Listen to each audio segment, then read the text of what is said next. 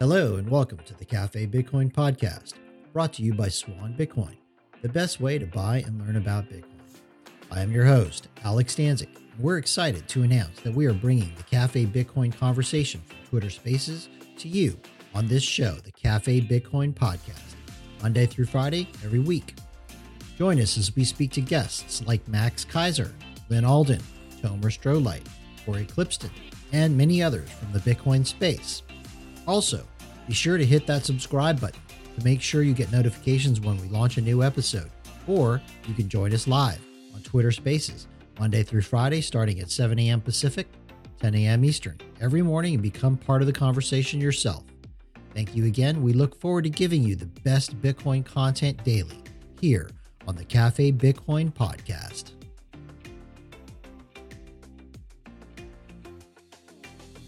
Are you getting ready to tell a client to hodl and you just want to pronounce it the right way? I don't say that word with clients for fuck's sake. Jesus. Did you have to give any clients some hugs this weekend, or were they all pretty chill, or do they not know it's the price? Do they not care, or what's what was your weekend like? Yeah, nobody said a word to me except for, hey, I'm thinking of wiring some more money. Hell yeah, man, you're doing your job good. I don't got to do anything. These people know what's up. That's so awesome. No, seriously, like some of them, some of them ask about stuff like that, but we just talk about the long term. People who buy with Swan, a lot of times they're brand new. They need a lot of hand holding. And, um, you know, some were a little freaked out sometimes, but a lot of the really larger clients, man, they just get it. They see what's happening. They're smart. You know, that's that's the exciting thing about because in Swan Private, I work with a lot of business owners, and business owners are by nature they're out of the box thinkers. They kind of see down a little farther down the road, and they see they see what's happening. Smart people. And I thought, uh, well, both like I Ant and Wicked. It's pretty sweet. So uh, I liked both of your uh, Ant. I didn't know you had the website. The uh, I forgot what it was called. I'm sorry, but it, you, you time time something. Yeah, Time time change Time, yeah, that's so awesome. I, you you put me onto that this weekend. Pretty cool. Yeah, thanks for uh, calling it out, Jacob. Yeah, um, Timechain Stats. That's mine, and then also BTC Lexicon. They're like little sister sites. So You should throw those in the nest if you if you can. Throw those up for people who who are interested in something like that. yeah, that's really generous. I will. I I I never really like to shill my own stuff, but I really do appreciate the love, and I will put it up. But I appreciate the offer to put it in the space. I mean, I built those sites for me uh, essentially, and they have kind of been taken off recently, and I'm glad about that. Um, but again, I mean, I don't make any money from them or anything. There's no like money making opportunity or any of that. It's just, uh, you know, sites that I made for myself to kind of help myself throughout this journey. And, uh, you know, it's really, they've, they've both transformed quite a bit because of user feedback. So um, that part I'm really excited about. Some of the best tools out there are born out of someone just doing it because they want it for themselves. Yeah, I originally did it because I didn't, you know, when you first come in, there was all these, uh, like, it's a little different now, but like in 2017, everything was like kind of siloed, you know, it was like different information on different places and very hard to like trust different things. And so I just kind of started, it used to just be a bulletin board, just like a web page. Um, but then it just kind of kept adding. I would add stuff. If I see something I like, I throw it in there try to improve it. If somebody's doing something else, I'm like, hmm, that's pretty cool. I can make it better and put it on the site if it makes sense. But it's also the fact that it's like Bitcoin only. Like I didn't want any other crappy coins on there. Back in the day, I was using like Coin Market Cap and crap, and you know, and then of course they got bought by Binance, so it's like you never really know. You know, I just and then the, the, recently y'all might remember that like all these price portals went haywire because they're basically like pulling from like a couple of sources. Well, our site, you know, didn't go down. It was fine. So thank you very much, Jacob, for calling it out. For sure, man. And I, I'm if you don't want to shill it, I'm gonna shill it. I threw it up there in the nest for you. I have no problem shilling stuff. Thank you. No issue. Yeah. We're gonna be shilling some of uh, Shawn Amick, the Fall of Fiat's work today. He's he's killing it, man. He's putting out like uh, three Bitcoin magazine articles this week. Um, doing really great work, or maybe even four. I don't know. I can't keep count. But uh, we're to be going over a couple of those, talking just more like centered conversation. But if you guys have an opportunity, I'm to throw those into the nest. Go give those some love. Check those out. They're incredible articles. So, thanks, man. I appreciate that. So, Shawn, well, what we normally do is just talk about what's going on for the first 15 minutes or so, let people filter in, and then we'll uh, we'll dive into your articles and your thoughts. And, uh, does everybody think the bottom's in? No. Wow, that's a crazy question.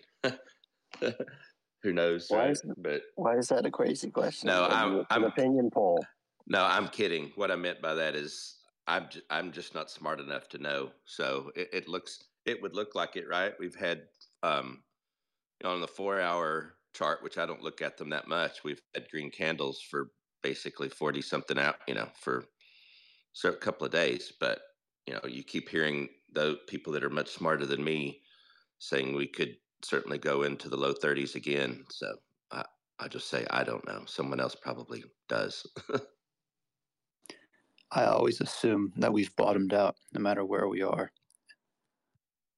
yeah, I DCA daily, so it doesn't matter in one sense. It's it's very interesting to try to figure all this out, but uh, I, I DCA daily now, so in, in one sense, it doesn't matter. technical analysis can give you an edge, but it's certainly not uh, magic. I mean, you're you're not going to know for sure. Fundamentals matter as well. Wait a minute. You're telling me my TA horoscope's wrong or doesn't matter? It's right for you, Alex. Okay. Just making sure. I think it's great. Well- it's like all my all my life goals are getting a lot easier. You know what I mean? Stacking this is a lot easier than it was a month ago. So you know, he's not on here, but you know, Dr. Jeff participates a lot, and uh, you know, I know he probably still thinks that we could go back down again. So He's very biased because he's uh he's shorting it right now. So I wouldn't listen to a word he says. To be honest, I'm way happier on the dips than I am whenever it's ripping. Me too. Wow, you and me are, are alike that way. I'm actually happy when it's dipping because I'm I'm like, yeah, num num num num. Yeah, you can tell, you know, the people who aren't happy when it's dipping, they're the ones who have, you know, really fucking big stacks. So you can always tell the the ones who are or or the ones who are over leveraged, obviously. No, no, it's a Um, function of conviction. It's it's a ratio, or or I don't know if ratio is the right term, but it's a function of stack compared to conviction. Like if your conviction is really, really, really high, you're going to be happy on the dips. The people that are most angry are the altcoiners. that's a good point. That's I a have run good into- point. I have run into a few a few people on on Twitter where it's I know they have the conviction, but they're just getting impatient, which is strange because you know I mean Bitcoin you're supposed to have low time preference, but I think some of them have you know these big stacks and they just want to see uh, you know their purchasing power uh, get higher, and they and they also I think they they see that a, an increasing price kind of further accelerates adoption which in their minds, you know, I don't know, maybe that's what's important in their minds is is, is kind of how quick we get on to a Bitcoin standard because the world's kind of falling apart. And if we don't get onto it quickly, who knows how much pain could uh could play out while we're uh, transitioning. And wicked, that was my next point. After altcoiners is all the people holding fiat. Those are the people in the most pain. You know, I, and I also kind of feel what you're saying, Wicked, but as a class of 2021, I'm, you know, behind on the on the accumulation. So I'm I'm happy when it's down so I can get more, but I'm sure I will transition you at some point. you and me both, buddy. I don't know if I'll ever reach that point, but okay, a couple of quick, interesting items going on out there. You guys paying attention to what's happening in Canada with the truckers? Yeah, that's interesting. Did you hear that Facebook shut down like a Facebook group of 600,000 people that I guess the group was focused on these this truck driver thing. So yeah, it's crazy. That's awesome. I don't know if this is true, but um, what people are saying is that, that these truckers are, are going to basically surround the Capitol until they lift the mandates. How And long then- before they get there? Do you know, Alex? Well, I I have no idea. I, um, but one person was saying that there's this line of trucks that's like a hundred kilometers long at this point. Oh yeah, I saw that. Good morning, by the way, guys. Good morning, Um. Yeah, I was wondering what that was about. I was kind of trying to get my my dose of news this morning, and I saw all these people shooting off fireworks as these this line of trucks were just going by. So that must be what it is. Wow. It's exciting, man. Leave it to the truckers. Heck yeah. There's used to be even, like- I think some. I'm sorry, Alex. I think there's even some American truckers that are participating. It's cool to watch. Something else that I saw this morning, Kenny Florian tweeted out that uh, Bitcoin settlement volume has surpassed Visa payment volume. It's kind of an apples and orange comparison, I guess, but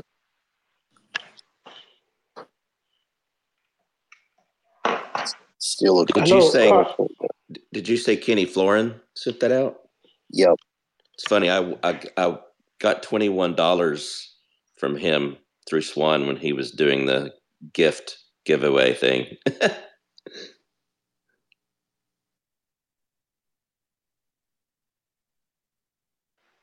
I was Yeah. um, hello, good morning. Um, I was wondering, like these uh, you know, yesterday I was trying to bring up this Russia news and um, what is going on. So I'm wondering, how true is the headline from Bitcoin Magazine about Russia and uh, Putin's statement? I didn't catch the question. What did you say? No, th- there is this head. Um, I, I, I think I just saw on Twitter this morning. Um, Russia making a statement ha- about having an advantage in Bitcoin mining. yeah, I can put it in the nest. I just saw it as well. But Yeah, it was uh, it was Putin that had made the the statement about that that they have a quote unquote advantage. So nobody knows what that means though. I think he's I think he's using that as a kind of leverage on what is going on currently, possibly. Well, maybe their advantage is that they're in a cold climate, so they don't have to cool the machines.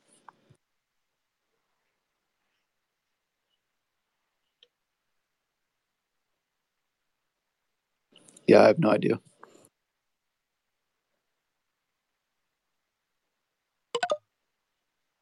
Makes you wonder who has been stacking this deep all the way. It's all of us. Everybody in this room. Yeah, definitely. So Black Swan. Hey man.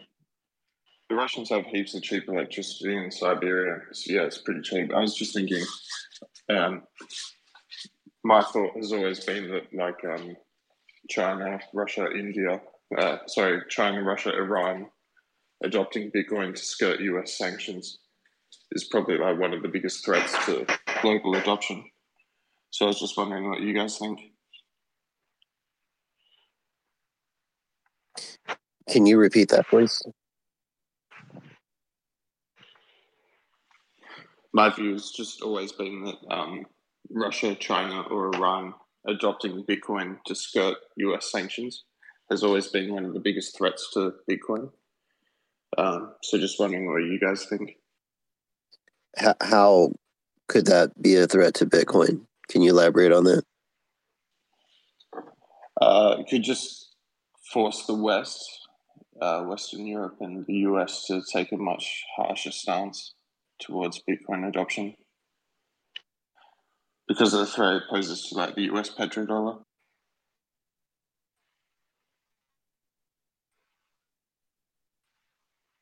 Right. So that wouldn't really be a threat to Bitcoin. It would be a threat to people in in the West. I think it's I think I think it's the other way around. Ex- Explain.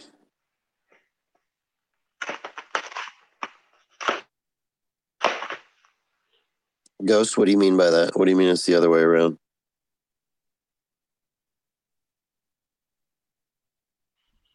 I think we may have lost. He thinks it's going to be a threat to. Ghost, go Can you hear I me? thought you left. Or you uh, dropped. Yeah, yeah.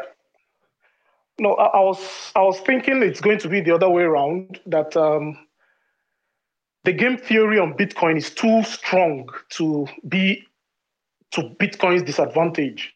So when other nations who Bitcoin is the like we always say is the money for enemies. So when other countries begin to use this as a form of leverage against the current world power, it it actually brings forth Bitcoin to the um, view of many more people around the world. So I think that is going to be like possibly the beginning of a super cycle for Bitcoin when countries are now using it as a kind of leverage in in uh, instead of the usual patterns of cold wars people are now using bitcoin to like say well we know you cannot control this and we can run on these rails i think it can actually boost bitcoin rather than be at, at a, a kind of disadvantage Yeah, I get that, and I agree. Okay, you- let's do this, guys.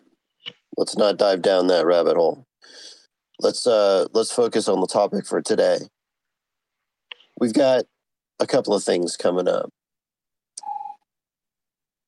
We've got right now, we've got Shawn Hoddle up on stage, the fall of fiat.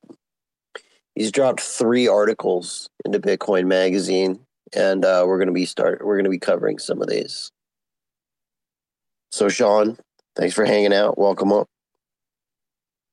Yeah, man. Thanks for bringing me on, guys. I really appreciate the opportunity to come up and speak.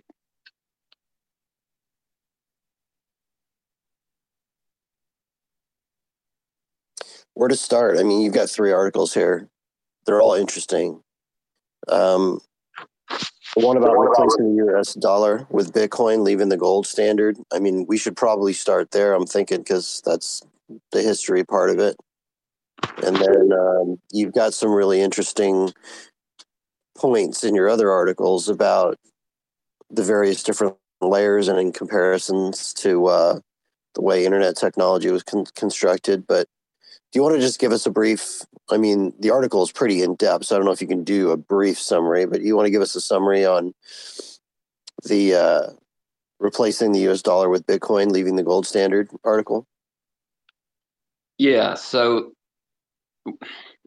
for me, the uh, the idea to kind of write this series of articles. So there's there's three. There's the the first one, which is uh, leaving the gold standard. There's the second one, which is discussing uh, the architecture of the fiat system as it relates to like OSI uh, networking standards, and then the third one uh, breaks down what a Bitcoin standard looks like whenever compared to like a TCP uh, IP standard. and the idea was, you know, there's been a lot of criticism over the years of Bitcoin not being able to scale, not being able to be used as a currency, yada, yada, yada. And in reality, the networking effect and a lot of the necessities to be put in place for it to operate as a currency are already in place. Uh, so I really wanted to discuss kind of how we've already left a previous system before for a new one that we, you know, that at, at the time was thought to, you know, be better than our previously existing system because we left the, you know, the gold standard to go to fiat because we needed to to be able to sustain, you know, war efforts. so the first article breaks down kind of how we wound up losing uh, the gold standard, which in a very brief summation is through a lot of global efforts uh, during World War One. you know countries like Austria, Germany, France, they had abandoned gold standards very very quickly uh, in the early days of the war, whereas America held on to a somewhat of a pseudo gold standard uh, for you know as long as it could, and that position of maintaining a pseudo gold standard, whereas everyone else jumped to fiat to solve their problems, allowed the United States to kind of build itself up as a creditor within this pseudo gold standard. Uh, and because of that, it, it created opportunity for America to become a world reserve currency where everyone would eventually, you know, funnel their gold through America. But then, whenever other countries, France in particular, decided that within their fiat system, they wanted to, you know, completely slash the rates, devalue the currency, you know, gold started immediately flowing out of the United States. And whenever gold started flowing out, you know, we had to shut down our exchanges. We had to shut down ability, uh, the ability to redeem gold and all these things. And it eventually led to, you know, the 1971 Nixon coming out and just saying, all right, no more gold redemption. You know, we're going on a fiat standard after they created the Bretton Woods thing and all that. So that's like a, a very brief overview. But the idea was to understand that we've had sound money before and we left it, we abandoned it. Why? Well, because there needed to be global cooperation to maintain that sound money perspective. And we failed to do that because that sound money wasn't able to sustain the war efforts at the time.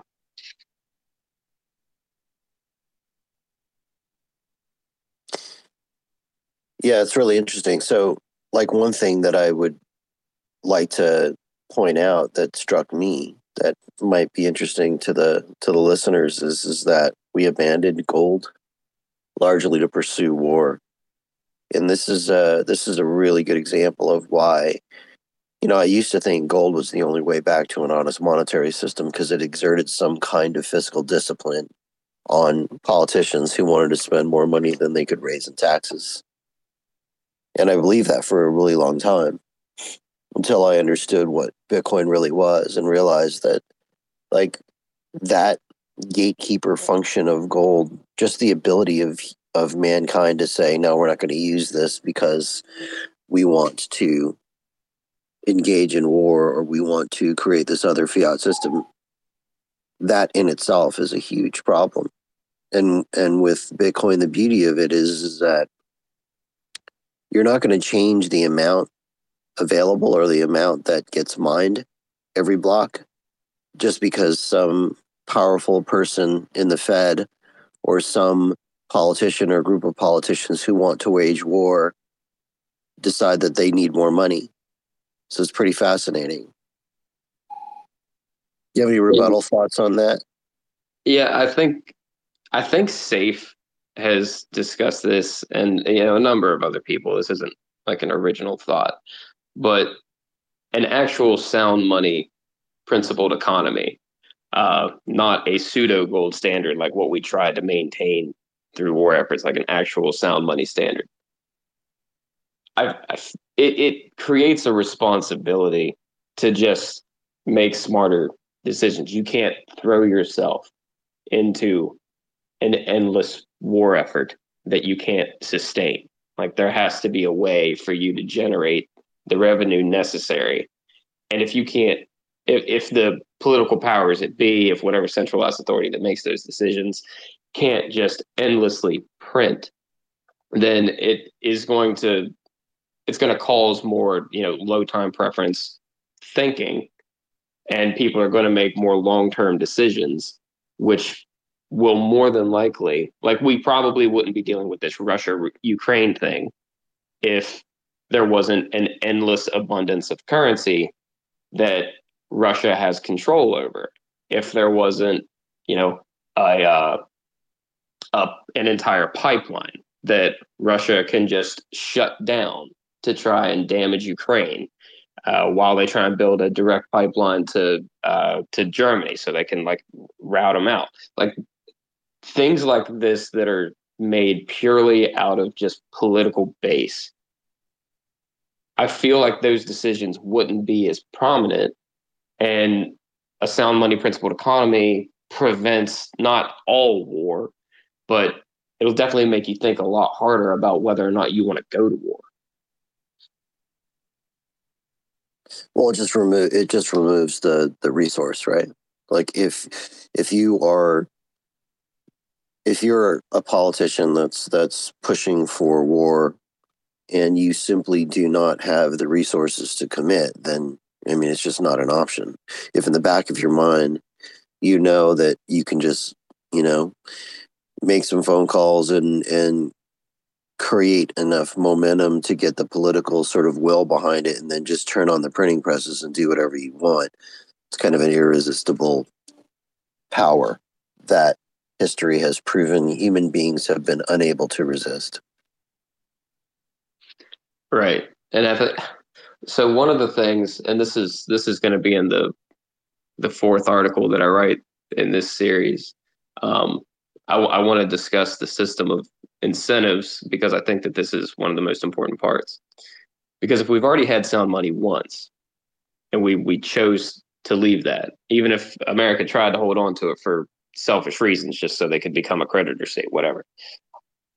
There needs to be an incentive to maintain global cooperation because if we have the exact same thing that happened before, and we have a Bitcoin standard where everyone's operating on the same page there. But then suddenly we have some major national power that steps up and says, okay, well, you know, we want to go back to fiat. We want to devalue our currency. We want to try and do this so we can get all this manufacturing sent to our country, blah, blah, blah, blah, blah.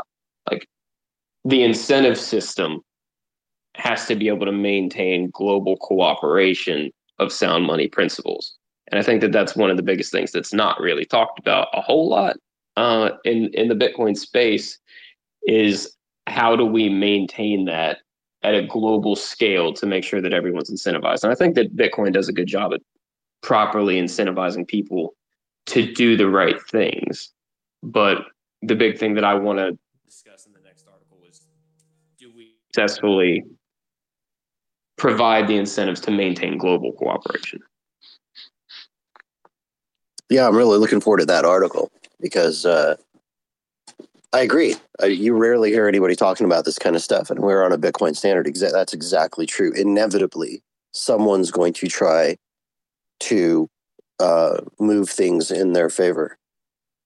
Um, cool. So let's talk about the uh, the layers. So to speak, replacing the U.S. dollar with Bitcoin, dismantling fiat architecture, um, and you use the analogy of the TCP IP model, the open systems interconnection OSI model. Talk to us a little bit about that. Yeah. So, um, actually got a, a, decent bit of backlash on, on this article uh, because I was comparing it to OSI, which is used as a conceptualized network model that's not actually used because we didn't use OSI, we used uh, you know TCP/IP.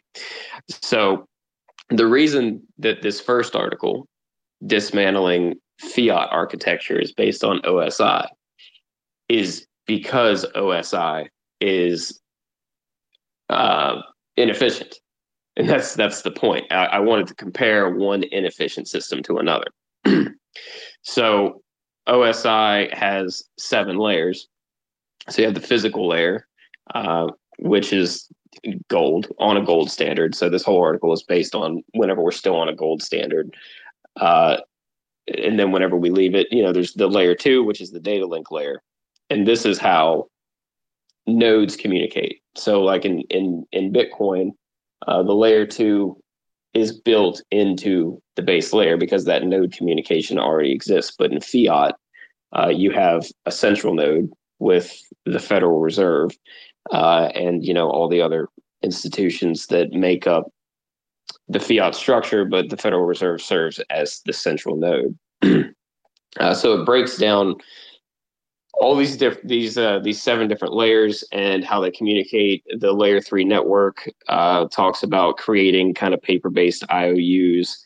Uh, transport talks about how how gold uh, was able to be transported across time. Uh, you know, you hear Saifedean talk about salability, salability across time, and in all of his writing.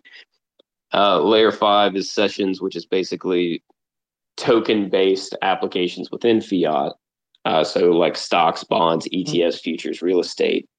So, those are representations of capital allocation that don't actually use whatever the denomination of currency is. So you when you buy a stock, you're holding a completely separate asset than just holding currency, obviously. So that's a way of tokenizing within the the uh, the fiat standard that we're that we're currently in. Uh, layer six is presentation, which is kind of how all of these things are designed together. So you see it at the end level at the user interface. So this is, you know, your stock brokerage account whenever you're pulling up your Thinkorswim app on your phone. And then layer seven is the actual application. So how all of these things, you know, uh, kind of come together. So the point of of this article is to one compare it to an inefficient conceptualized system uh, because we've already taken something at its base layer that was hard to move, which is gold.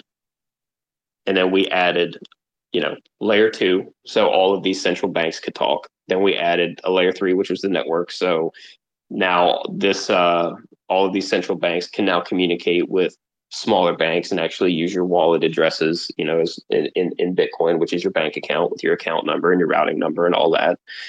And how we were able to take something as solid and real as gold and be able to take this across time and understand how that was achieved. So that was the that was the point of of the first article, and then the next one goes into the actual network protocol that we use, TCP/IP, and which is a far more efficient system that uses much less layers than this one, and actually allows the layers to operate uh, kind of interchangeably. Like it's not linear. So like in the fiat system, it's very linear. You have to go from layer one to layer two to layer three to layer four, and, so on and so forth.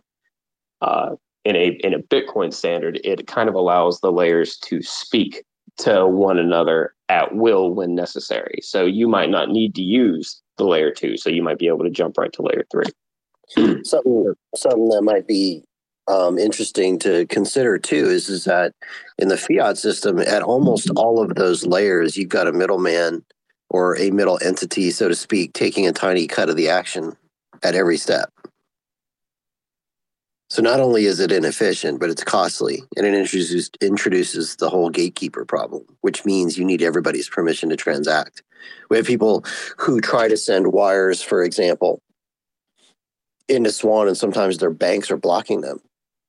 I mean, I, I have clients who complain about it. They're like, "My bank won't let me wire this," and it's uh, it's crazy because they're like, well, it's my money. And, um, you know, they end up having to explain what it's for and all this other kind of stuff. So, huge gatekeeper problem. Same is true for gold. Go ahead. Yeah, and that's uh, and that kind of goes into the uh, you know slightly into the the Lightning Network article uh, that kind of discusses layer two specifically uh, within the fiat structure and just how unbelievably difficult it is to be able to participate in the layer two of fiat.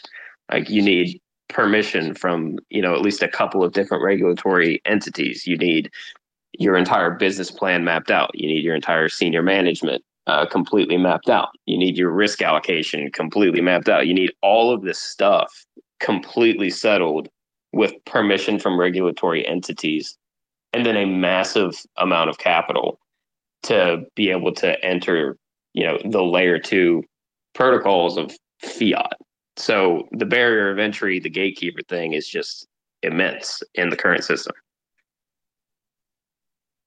Yeah not to mention there's billions of people around the world that are unbanked because they maybe they don't have an address i mean some countries don't even have a postal system you don't have a postal system you don't have an address like there are countries in the world, and I'm not kidding, when parcels are delivered, it's based upon landmarks. Like you go down this road so far, and then you turn at the the yellow banana tree or whatever, and then you go down a little farther and it's like behind the cowshed kind of stuff. So, how do those people interface with the modern economy, right? All hugely important points. Um, okay, Shawn, can you maybe talk to us a little bit more about Lightning? And then what I'd like to do is open it up. If any of the panelists have questions about any of the stuff or comments you want to add, or if you're in the audience and you have questions or comments, you can shoot me a question. If you want to come up on stage, shoot a DM to Jacob Pope, let him know what you want to talk about, and we'll bring you up as well. Yeah, sounds good. Uh, so the the Lightning Network article, uh, I was I was at the uh, the Casa Keyfest uh, virtual event, and one question that just really kind of stuck in my mind was, "Is Lightning centralized?" Because there was a lot of discussion about all you know these these Lightning hubs that are popping up, and my reasoning for wanting to write this article was, I, I don't think that that's the correct question to ask. I, I don't think that that's I don't think it's relevant. So within the fiat system, as we were just discussing, it's, it's very hard to operate within the layer two of fiat. You got to go through all these regulatory entities. You got to have the whole business plan. You got to have all this capital, blah, blah, blah, blah, blah. within the Bitcoin standard, all you need is electricity and an internet connection. And you can operate on the layer two of Bitcoin. you, you don't even need Bitcoin. You don't need a node you know, uh, Lightning Labs basically serves as a broker for those services now. So you can go through someone who already has a channel and you can just pay them to use that channel. You can go through someone who already has the necessary, you know, sats and liquidity to provide that to your channel. So all you need is is power and some internet to go on and use these brokered services. And now you've opened a lightning channel. And to put it simply a lightning channel is just two people agreeing that they want to make some really fast transactions. So me and alex we're going to open a channel between one another. And that channel is going to be unlimited in transactions. I'm going to put in some bitcoin. He's going to put in some bitcoin. And we're going to be able to use that total amount of bitcoin in that channel and if we want to do that for the next five years that's fine you know, we, we can do that. And once we finish up, once we say, okay, we no longer need this channel, it closes up. And then all that transactions, those channel states that we created every time that we spent money within this channel gets broadcast to uh, the on chain to Bitcoin. So you have the exact same immutable security as every other on chain transaction that's ever happened on Bitcoin. And we did it with insanely fast rates, exceptionally low transaction fees, and we we did it with little to no barrier to entry. So when people ask the question, is Lightning becoming centralized? Their concern is that there's a rise of these these things called Lightning hubs. You know, just wealthy individuals or companies that are you know creating large amounts of of Lightning nodes and you know oper- operating these hubs and trying to you know make some profit off of maintaining the network. By all means that's awesome. Is it's sorry if you hear my dog barking. She gets upset sometimes. Um, so if we have the ability for anyone to join at any time which is what bitcoin is it's a philosophy of free choice we can't step in and say well just because you have a lot of money we're going to limit the amount of nodes that you can have. That makes no sense. Can't do that. So, should we pay attention to to the lightning hubs as they grow, as they, you know, if if anyone was to ever try and exert any sort of malicious intent, yes, absolutely, pay attention to those things, watch those things. They should be they should be talked about. But the idea that that somehow centralizes the network, I don't think is the appropriate framing because at any point, anybody in this space currently and anybody in the world with electricity and an internet connection can create a node. And to me, that's decentralization. it's decentralization and it's peer to peer, right? Which is like possibly the highest form of decentralization because they're all non coercive agreements. These are completely voluntary situations that you can pull out of any time, right?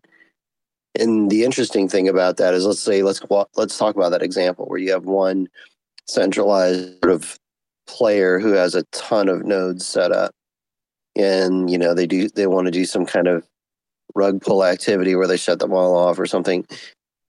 I mean, if I'm not if I'm understanding it correctly, everybody gets their Bitcoin back, and you know it's going to be to me it's kind of akin to the Chinese miners shutting down, half the hash power goes away temporarily, but there's incentives for people to fire up other nodes, right? So all of that should be replaced. Right. And that's yeah, what we were talking about earlier. That's that's the system of incentives working. Right? Like whenever the hash rate drops, well now okay, the difficulty adjustment's going to adjust. It's it's going to go down. So now it's a little bit more profitable this week to mine than it was last week. So now everyone has incentive to bust out miners and to get in there and try and make as much Bitcoin as possible. So that's the system working the way that it's designed to. It's uh, Bitcoin is it's just a beautiful system of incentives that time and time again proves that it's it's set up to win. So I I think that the only conversation left is is that maintained globally. Yeah, that's awesome. It's beautiful. Like in, in the analogy that I think of is, is the, difference between Visa, Mastercard, for example, who run this centralized system where they can monopolize or create a monopoly on the fees. Where with Lightning, you've got basically people competing to be a Visa node, so to speak, and it it drives the prices down. It's brilliant, all of it. Shane, go ahead. Hey, I was just curious. Um, you know what you your thoughts on companies like Voltage, you know, where you can basically procure a Lightning node, you know, in the cloud. I mean, obviously, it's still kind of dedicated to you and what you want to do with it. But do you have any thoughts on that? Good, bad, you know, doesn't matter. I'm just curious. I love it. Uh, is just simply put, th- there are going to be these companies that, that come out like Voltage, and obviously, there's some amount of central authority that comes with that right? Like if you're going through a cloud or something that they host or, you know, they're maintaining, you know, if we, if, if you go through like, I don't know, compass mining or something and they're maintaining your, uh, your miners on your behalf or something like that. Like there's, there's some, there's some trust that's involved, but it's the evolution of the network. So like to take where we're at now with Lightning Labs, with Voltage, with Compass Mining, and to assume that like this is it, you know, this is this is where everything stops. This is the peak. The the market's not going to evolve over the course of the next 15 years. I'm fully supportive of any company that is trying its best to one, add to nodes on the network, and two, trying to make this more easily accessible in the form of a user interface to everyday users. Because one of the biggest things that's successfully maintained, you know, a lot of uh, what's the uh, that article from like 2016, the mops uh, from from coming in uh, that that don't really know what's going on, has been the difficulty that it is to operate on on Bitcoin on chain, uh, and that's made sure that the people that are involved know what's going on. The development's been able to take its time, and that's necessary. But for true adoption over the course of time, you have to have these applications available in a much more easy easily accessible way. And I think companies like Voltage and Compass are doing that. Like, are are there negatives to these, you know, centralized companies that are kind of wielding this authority over this equipment, over the software, over whatever they're using? Sure, pay attention to that. Obviously, not your keys, not your coins. Try and get everyone educated to that point. Uh, but as long as it's creating entry and making it easier along the way, I'm I'm fully supportive. Yeah, thanks for that perspective. Any of you have any thoughts on Lightning or the OSI model as it pertains to the differences between the base layer of Bitcoin and the technologies that are being built on top of it?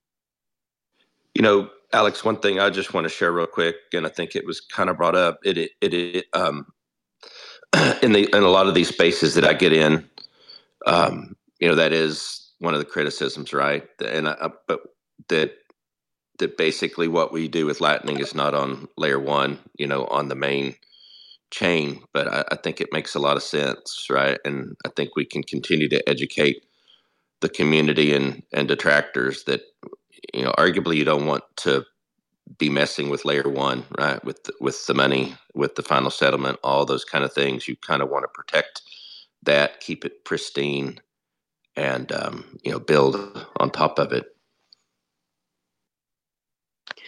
Yeah, I mean, Bitcoin by design was never meant to scale on chain, and I think that's important. And that's you know that's why the that's why the fork wars happened and all that because by design the base layer could not scale and it was never supposed to. And that's why we have things like Lightning that can step in and say, hey, we're going to offer you the same security, the same immutability, the same privacy that you're offered on chain, but we're going to allow you to do it really fast for cheap as many times as you want.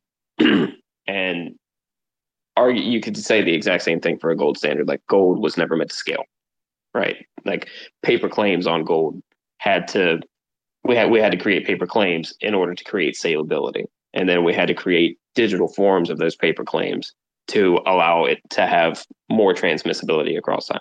So the base layer of any really sound monetary value is never meant to scale. You have to create technology on top of it in order to achieve that scale. Yeah, I don't, I don't really understand people who who come from that perspective of the base layer must do everything. I mean, that's not the way the U.S. dollar system works, and it's the largest uh, payment system in the world. Seems fine. Good morning, Tao. How you doing? Hey, good morning, guys. Um, driving here, but I wanted to touch upon Lightning, and then you guys are talking about base layer scaling. So one of the things when I looked into Bitcoin four years ago was um, that was like I was concerned because oh, there's only this amount of transactions per second. I'm like, this is really cool and really neat that we have something that we can own that no one can take an actual asset. But that was one of my bigger concerns about scaling. I'm like, yeah, that's cool, and I can I, I can HODL it and things like that. But if I want to transfer someone, the fact that takes a long time, that was actually a legitimate concern for me. But as I read into, okay, well, wait, how does uh, Bitcoin design, how is it implemented from a technical and a system perspective. And I looked into it, I'm like, okay, this is not going to be easy, right? This is not going to be easy to scale based on how we have to mine and, and the blocks get you know, distributed across the network. Um, and, and I, I heard the word lightning, right? And I heard the word, I'm like, okay, well, let's do what happens, right? But I kind of forgot about lightning because it still ha- was still like early in this, its phase and really nothing was happening. And just uh, last year, when Lightning really took off, um, and I started playing around with it, I was scared of Lightning because I was like, uh, this is too deep. Like it sounds too deep for me. Like I never looked into it, and I got scared, and so I ignored it. But then finally, I say, no, let's just hear this out. Talk to a few plebs, work with it, and realize, oh my gosh, this is crazy. That's all it took was literally just an hour. Like I literally set up my Lightning node within an hour after the parts got delivered from Amazon. I'm like, that's it, that easy. And then the other thing I realized was when I was playing around with it, I felt like I discovered Bitcoin for a second time. You know that feeling when you discover Bitcoin, like you really, really understand Bitcoin. It's just an amazing feeling this is like amazing, tremendous feeling. So when I discovered lightning, it had had the same sort of like, like an epiphany or feeling so strongly, and I'm like, no, I need to play around with this, and that's how I started off by saying, hey, for this next, I think 30 minutes uh, or an hour, whatever, I just sent sats to anybody who wanted sats. It was like on a weekend or something because I was like, like people kind of know about it. This is how easy. And I deleted a tweet already a long time ago, but there was a tweet that I posted. I said like, in 30 minutes, I sent 40 Lightning transactions all across the world, everywhere. I was listening to all the different countries. I couldn't write enough countries down um, just so to, I could fit in a tweet. But that's how excited I was about the Lightning Network. And the most beautiful, okay, most beautiful thing about Lightning that people need to know is that even though it's a second layer, it's not using like a derivative of Bitcoin to do that transaction or a token or whatever you may have. It is so brilliant the way whoever designed it uses the same Bitcoin asset to do this transaction. It's just a beautiful thing. Like there's no new token. It's literally just using the same Bitcoin transaction. It's just that it's just locked up in a channel state. So when I, I was like, this is so brilliant. I don't know how they do it. And then, they, so what happened when they do that? They maintain the decentralized aspect of Bitcoin, meaning anybody can run their own node. It's light, and there's no new sort of token derivative that's created from that. So based on all those little different pieces, I was like, oh my god, this is like, this is second, this is this is like unprecedented. Like, like people gotta get on board. Thanks. That's all I have to say. No, I think that's an awesome point, man. Uh, Ant, do you have a anything that you want to add or anything like that? You're like a lightning man, right? No, not as much as Tao. You know, Tao knows way more than me.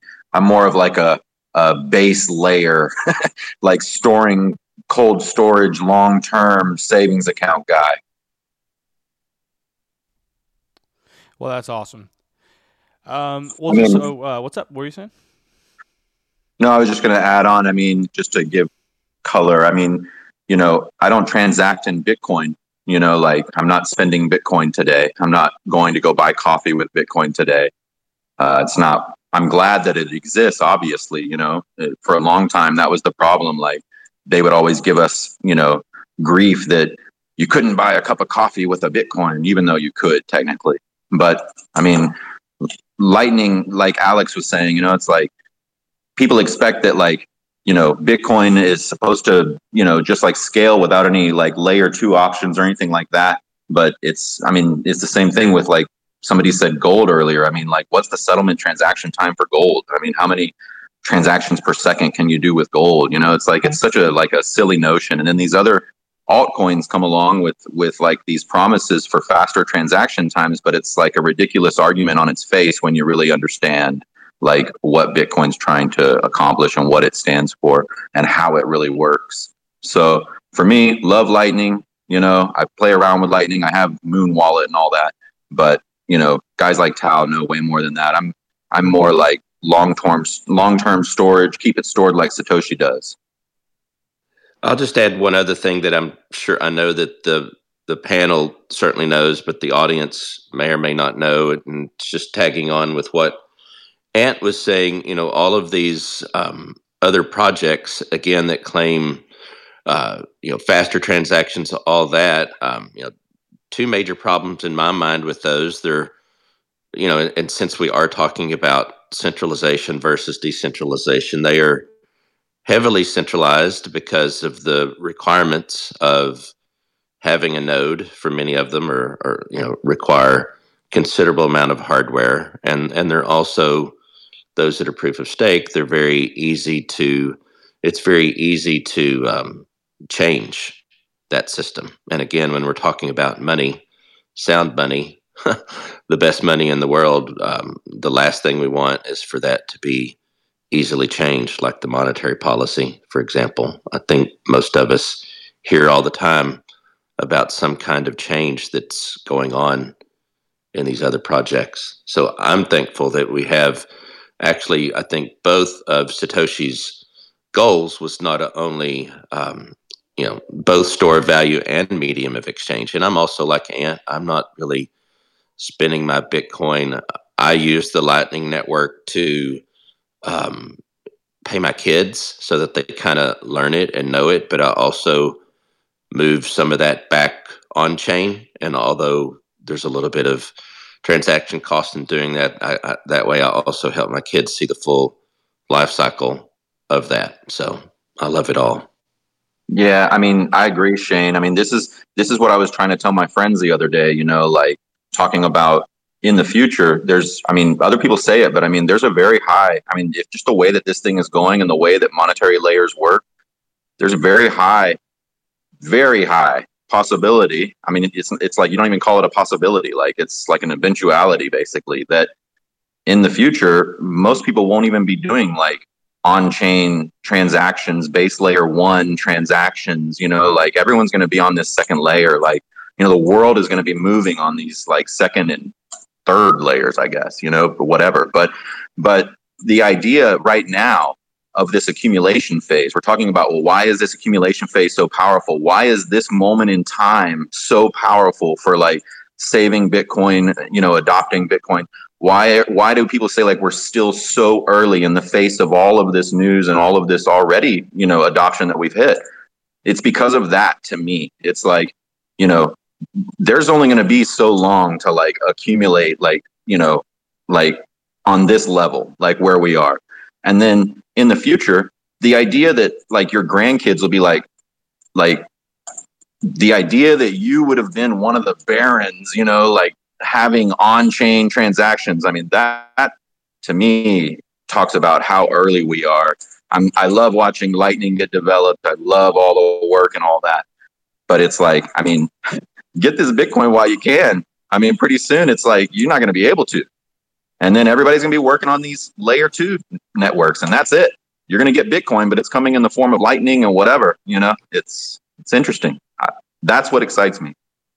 It's like we're on we're on the steam engine train, right? And our kids and grandkids will be on the the bullet train. I wonder 10 years from now if people are even going to talk about um, base layer stuff as much. It, it, would be the equivalent of people talking about TCP IP for how the internet works. I mean, nobody talks about it. It's just ubiquitous. It, works in the background. You don't even think about it. The Very good point.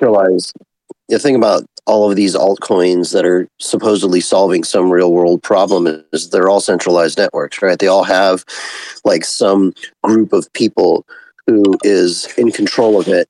And at the end of the day, that that brings us right back to the problem that Bitcoin solves all over again. And the other thing about that is, is that it's like imagine if there were how many altcoins have been launched now? Something like seventeen thousand. Do I have that number right?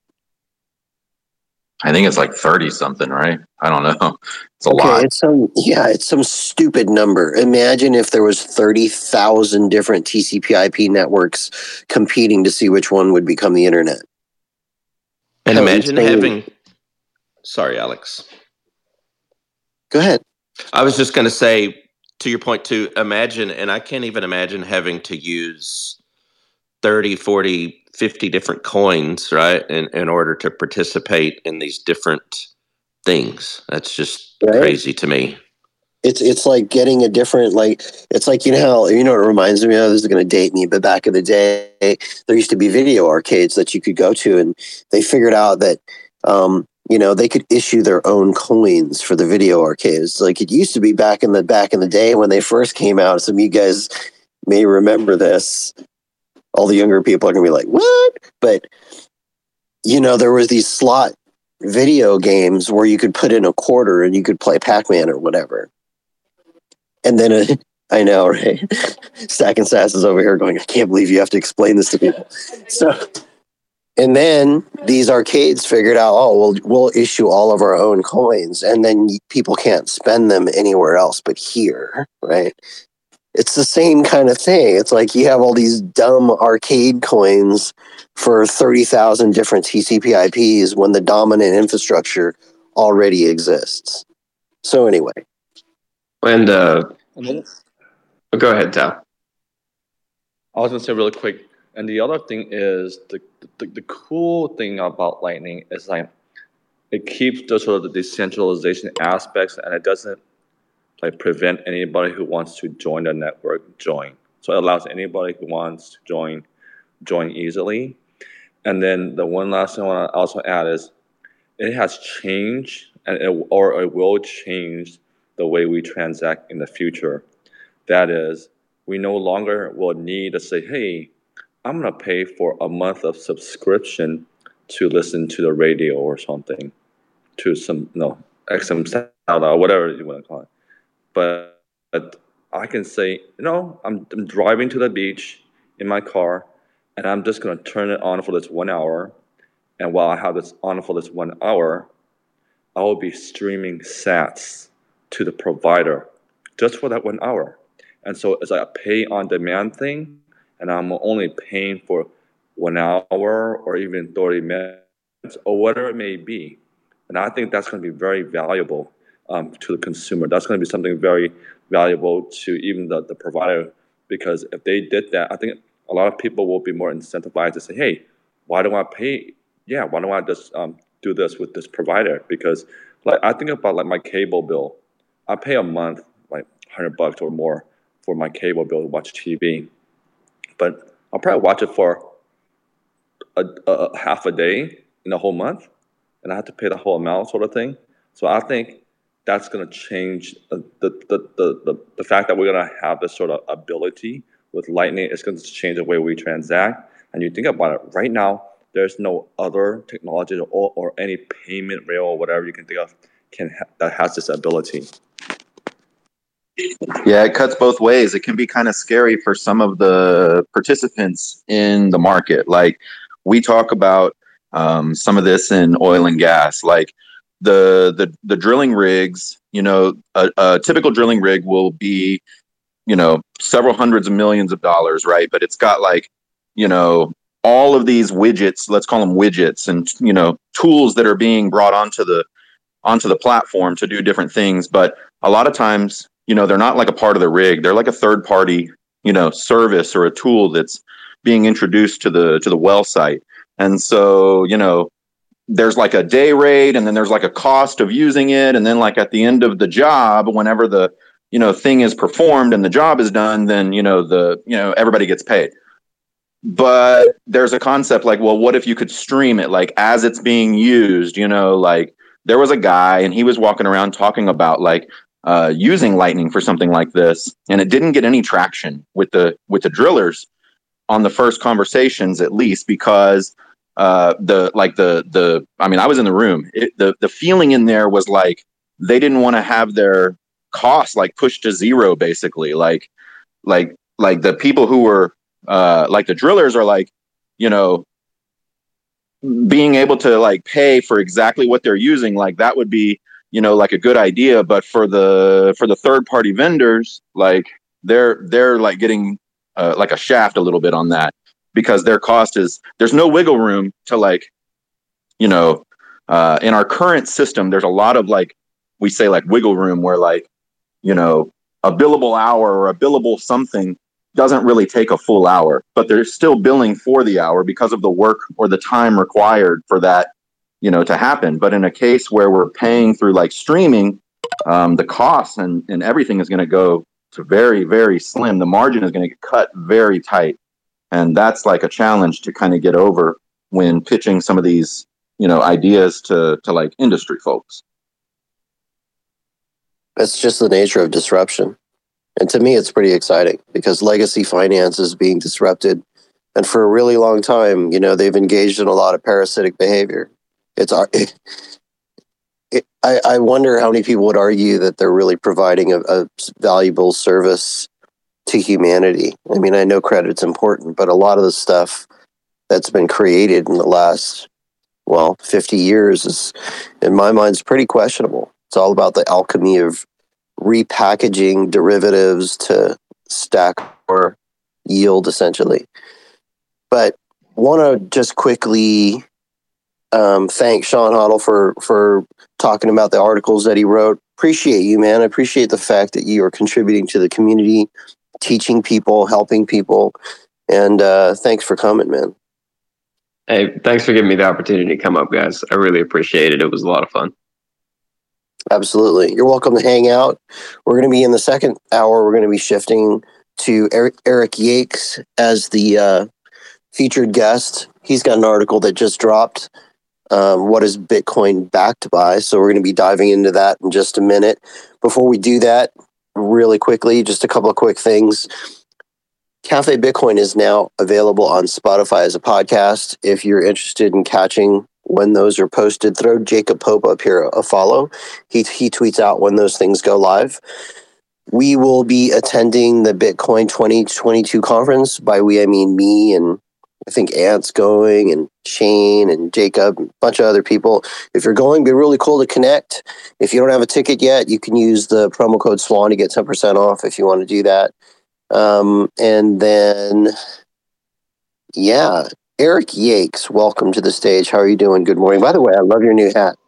Yo, thanks, guys. Thanks for having me up. Um, yeah, just been flipping burgers the past few weeks. It's been nice. Gotta mind that fiat, man. Because I heard Bitcoin died again. Yeah, I don't think it's uh I don't think it's coming back this time. But it's good. I'm a fan of McDonald's. I like to uh I like I like working there, so I, I can tough it out for a little more longer. Outstanding. Well, thanks for coming and hanging out with us. Always appreciate it. Um, your most recent article, "What is Bitcoin backed by?" Um, people, I'm just going to read this real quick thing, and I'll let you dive in. People often say Bitcoin can't be money; it isn't backed by anything. I hear that all the time too. What do you think? Yeah, so the you know, I wrote this article as um as a way to kind of help people reframe um, a lot of what's thought about this idea of like what backs money. Because when i'm frequently talking to you know the average person about money they'll say you know it's not backed by anything. And um, and it's important i think and the reason that i make this distinction and write this article is i think it's really important for people to kind of reframe that type of thinking for themselves because that what's implied in that idea is that all money needs to be backed by something.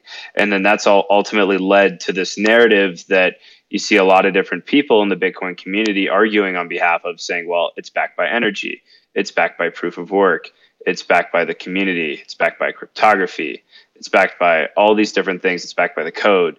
Um, and and I think it's important to reframe that type of thinking because it's not to say by the way that people are intending when they say it. It's like, okay, yes, it is backed by those things from your definition of backed.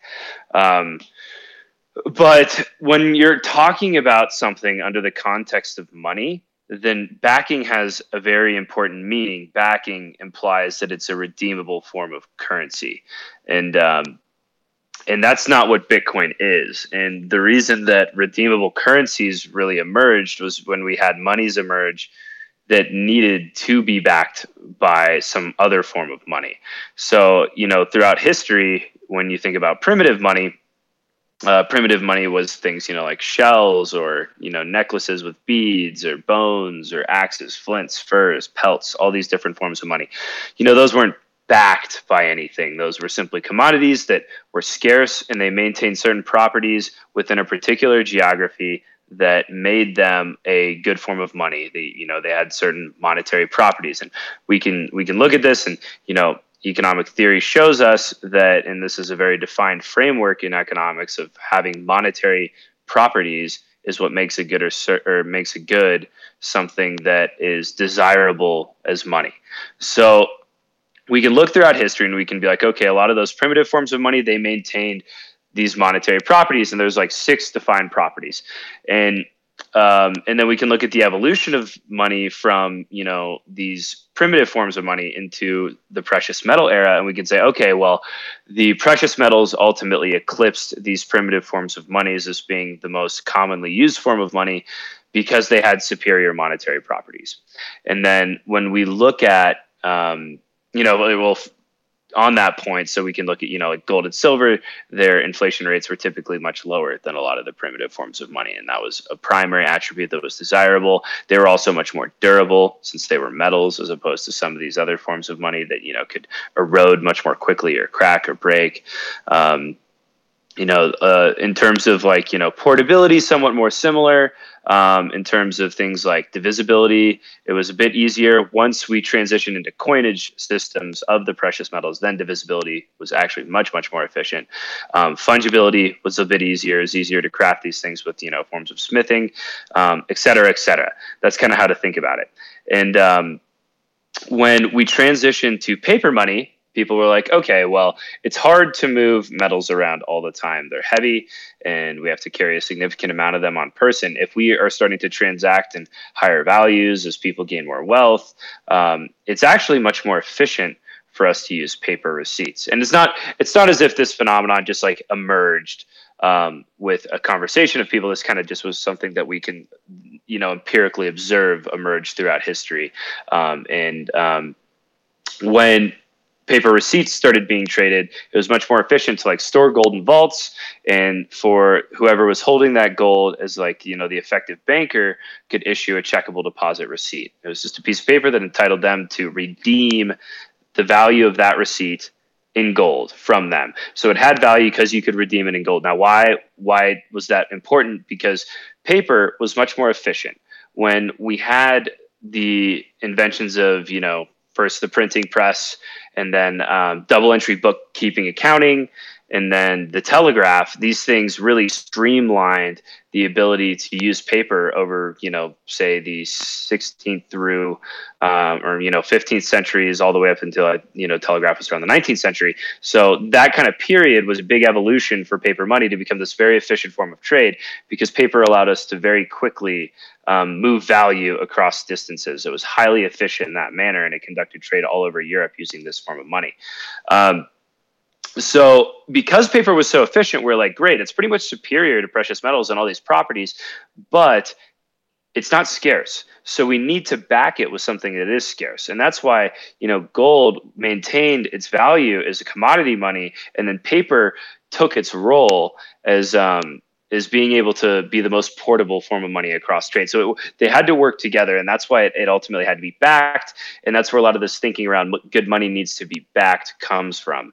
Um, so with that key evolution, people have come from this framework, and then you know when we transferred to fiat money, and we have this global peer system since the 70s of fiat money, the the backing was pulled away and now there's there's nothing that actually uh, provably backs our money anymore um, so we effectively have a very uh, non relatively scarce form of money that people are conducting trade in today.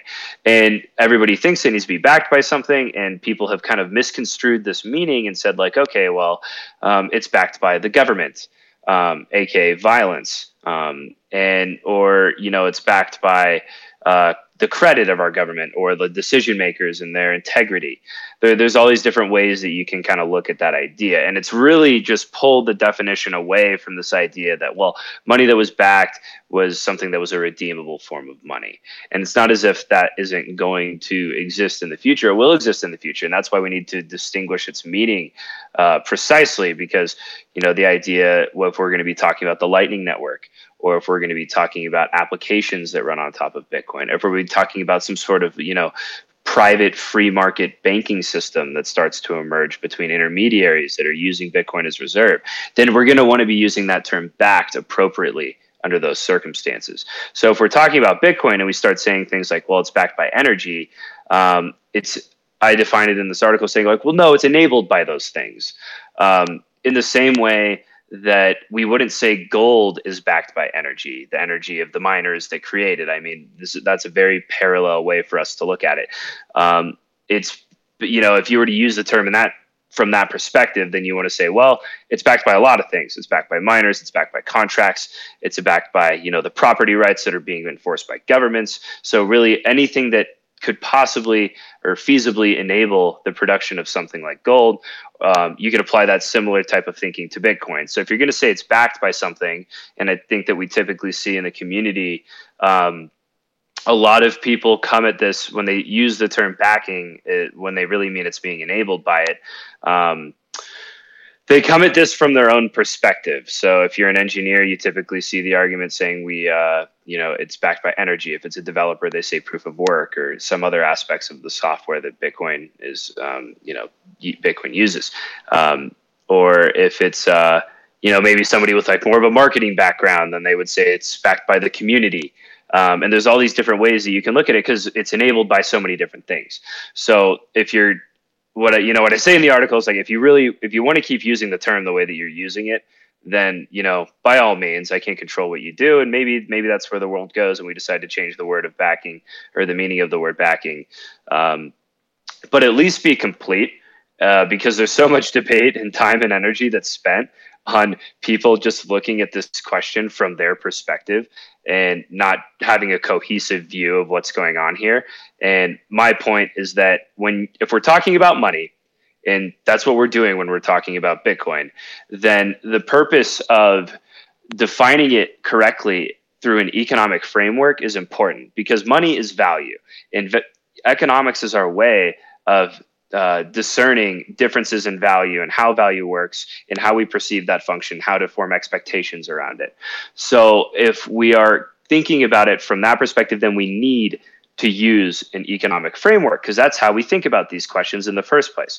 We don't think about them from a perspective of physics, we don't think about them from a perspective of software. Um, we think about these questions from an economic framework. So, if we want to fundamentally describe that point to people, then we want to describe that point from an economic framework.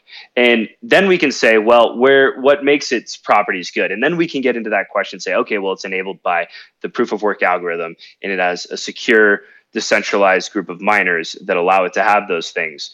Um, and then one key distinction from all of this is when we get into the topic of like decentralization and mining and all of that, and this is something that I argue for in my book is we've defined these six properties throughout history, and um, and these properties have all been good in uh, showing us what money is. But you know what really made our money wrong is that we never really defined another property that says like, okay, well, throughout history we've seen this trade of trust for efficiency in our money.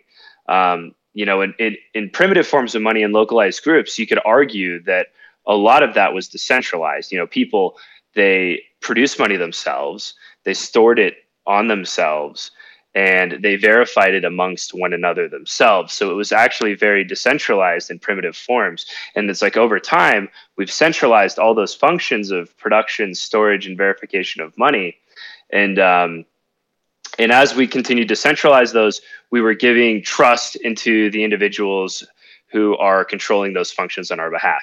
And then ultimately, money became this very mutable thing, whereas formerly it wasn't as much. And that's kind of the trend that we saw in history. So i make this argument in my book saying that you know we should have like a seventh monetary property of immutability that's enabled through the de- decentralization of production storage and verification of money. Um, and so that that kind of covers the majority of what i'm getting into with this article i think one interesting question that somebody brought up on twitter is they were like okay well you know who who kind of defined this idea that redeemable money is the term backing, um, or backing is defined as uh, redeemable money. Why can't we use the term more broadly? And I say, well, like number one, the idea, like you know, different words have different meanings under different contexts, but it's important to use the definitions appropriately under what context we're using. Under the context of money, the idea that it's redeemable money, it's not just something like uh, that somebody one day was like, okay, we're defining redeemable money as this. It's not, it's a natural emergent phenomenon that we observe throughout history. And if you read economic history texts, then it's pretty um, it's pretty obvious that that is what people are implying whenever they use the term money is backed by gold or it's backed by silver, it's backed by cigarettes or whatever it is. Uh, they're implying that it is redeemable. And um, it doesn't mean that the term backing doesn't apply differently in different contexts, but under money, um, definitions are very important here, not just here, but also right now as we're trying to push this movement of a new emergent monetary form. It's important that we define things very precisely and have our narrative uh, cohesive so that people don't get, confused and start to really understand what's going on. So I think, you know, to round all of this out, um, this is uh, this is something that I think is important because it's going to help people grasp the way to properly view Bitcoin in the right context and remove them from this old kind of like almost like fiat uh, fiat era type of thinking that money needs to be backed by some sort of you know force and it's not something that's inherent to the characteristics of the good itself.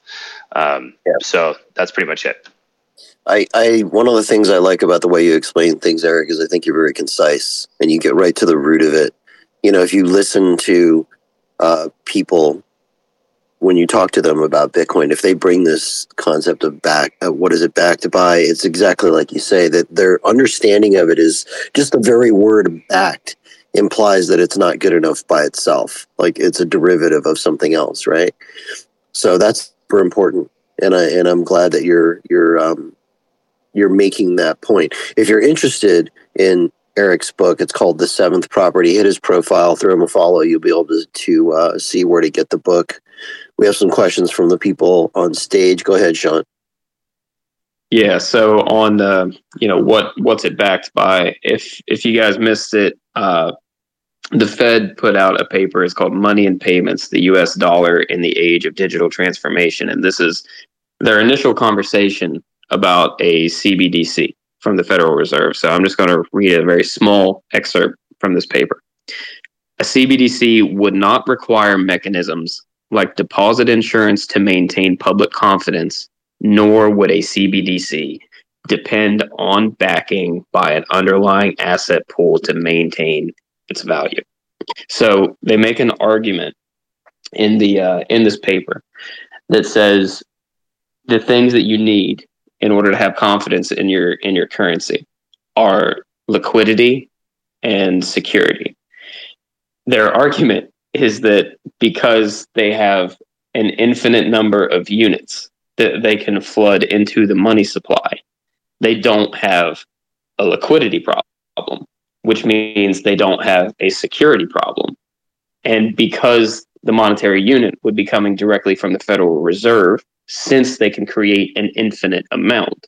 There would be no uh, uh, there would be no insurance that's required on the deposits put into it. So they say it's not going to be backed by anything.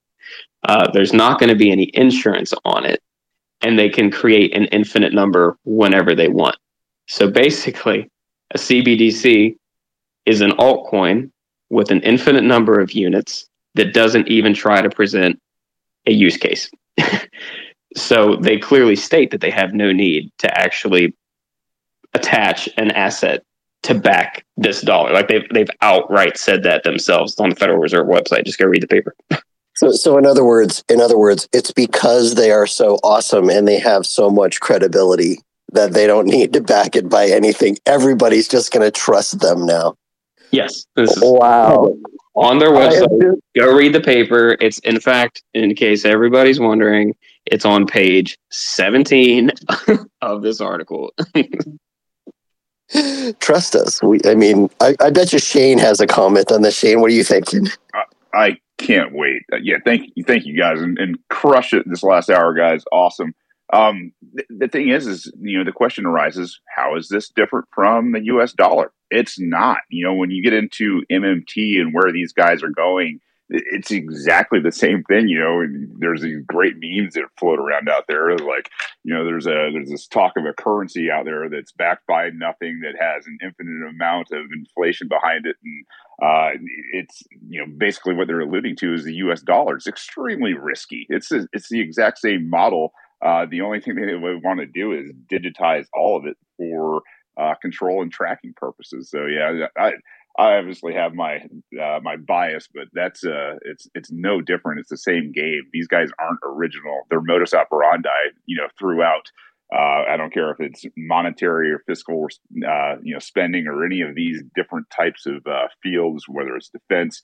Their mo is old and it's tired, and I don't know. It's the, be- the beautiful thing is, you know, people in this space uh, can see it for what it is and call it out and, and obviously destroy it in, in, a very concise way. So, yeah.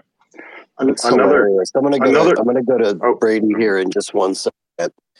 Um, but is it is it fair to say that it's this? It's not even the same. It's even worse because with the fiat U.S. dollar system as it is now, they're at least going through the motions and the pretense of creating treasury notes and swapping them back and forth and swapping money from one checking account to the other basically and saying that because of that that there's some underlying asset right? These guys are basically just saying it's because we're awesome Yeah, Yeah, it- it- exactly what you're saying is we we we are the people who add value. You got to trust your economic overlords here because there's no way you could understand any of what's going on. And you know, for you guys, you know, uh, that are just commoners and plebes out there, we're not going to let you into these circles anyway. It's it's it's the future of money. CBDCs are powered by superior intellect, and you all are too dumb. So just trust us. God, it kills me. They, they all can I can I just step in, Alex, real quick? Another one of the Sure. quotes that I found absolutely unbelievable and hilarious was it said, "Over the long term, the Fed might have to increase the size of its balance sheet to accommodate CBDC growth." Just maybe it's possible. God, I'm yeah, are they are, are they not tipping their hand? I mean, there's so many different quotes in here that you can pull out and just be like, "This is absolutely ridiculous." They're they're telling you in plain sight exactly what they think about themselves, their system, and also de facto by bit what they think about Bitcoin. I think a key point around a lot of this discussion is, uh, you know, uh, we can come at this discussion from the perspective of like, uh, you know, they're they have all this confidence and they're being deceitful or you know whatever it is, and it's not that I don't dis or it's not that I don't agree with that, but when you know this is a very uh, this is a very widespread form of thinking. Like i remember in college when i was educated on you know what money is and when we you know briefly or like gave just like a very cursory review over this idea of you know like monetary properties and functions the idea of bitcoin being uh, a or um, money being a store of value was actually defined not as something that maintains value over time but as something that maintains price stability over time.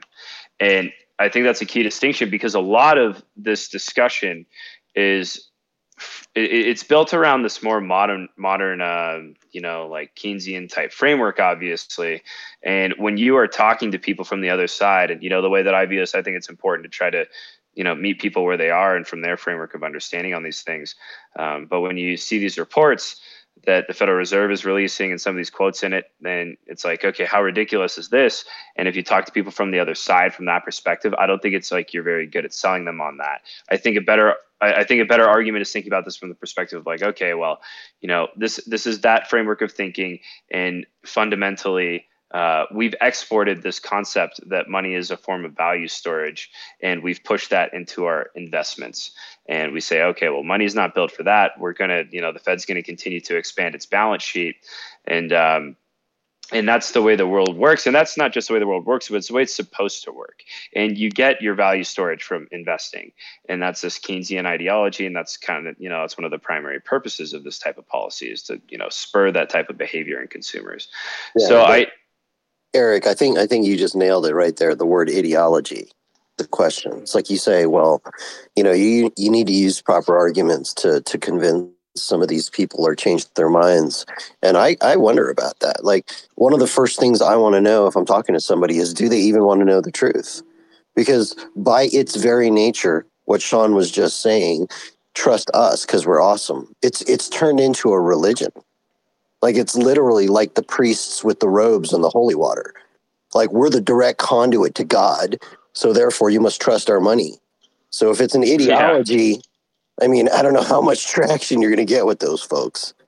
Well, I you know I I, I think like um, people want to be liked and people want to feel smart, and I think that like when I approach people from other sides on these type of topics, I I try to validate what what they have right first, and I just say like okay, like um, you know there there are benefits to some of these things, and it's not that uh, it's not that I disagree with some of that. I, but what, what's important to understand is here here are some problems that also emerge. There's no perfect system, and here's some problems that emerge from your system. You know, maybe you consider the idea that there's a way to optimize across all of that, and perhaps we have an innovation that's doing that. And um, it, that, that's try that's how I try to go at it. I don't disagree that there's some people that will never learn, but I also think that they have a you know people on the other side they view bitcoin people the exact same way. They're a religion. Um, they'll never listen to you about anything else. And when people I, I see so much disagreement occur from people when a lot of it's over different definitions and a lot of it's over people not listening to other people in conversations before they respond. And like that that's what i think is the dead weight loss of a lot of this. It's like there's so much time spent arguing that could be spent on building or it could be spent on people just like you know trying to come at it from a better angle once again there's a lot of people that aren't that way but that's my two cents Yeah, I think you're right. I think you're right. We just have to have patience and grace, right? Try to see where they're coming from. And if they're if they're sane, right, then maybe try to get them to see a different perspective. Um, we lost Brady. I hope he comes back. I bet he had something good. But uh, Shane, go ahead. Oh, sorry, just Shane want- Hazel. We have two Shanes up here. Sorry. Hey, just to, to caveat on that, when when we're talking about these these different systems, uh, you know, Keynesian, Austrian, you know, which is obviously Bitcoin based and all that. Um, when when we're talking about the difference here, I think you know one of the greatest selling points for the Bitcoin crowd in terms of not being a, a cult uh, like the the other one, which I have affectionately named the murder cult. Um, it's it's consent. It's the it's that underlining factor is that basic you know factor of consent between between tweet people. If, if you're not you know going to have consentful relations with other people or right of association type of relations whether it's you know your your rights or your money or whatever the the uh, the exchanges between one person to another person that's where things really fall apart for the other side, the Austrian side that says, oh, yeah, we're awesome, trust us. And oh, by the way, we're not just asking you to trust us, we're pointing a gun at you and mandating that you participate through force and coercion in our system. And that's the difference between the fiat and the Bitcoin, uh, you know, types of uh, schools of, of, of economics. Lots to think about and process.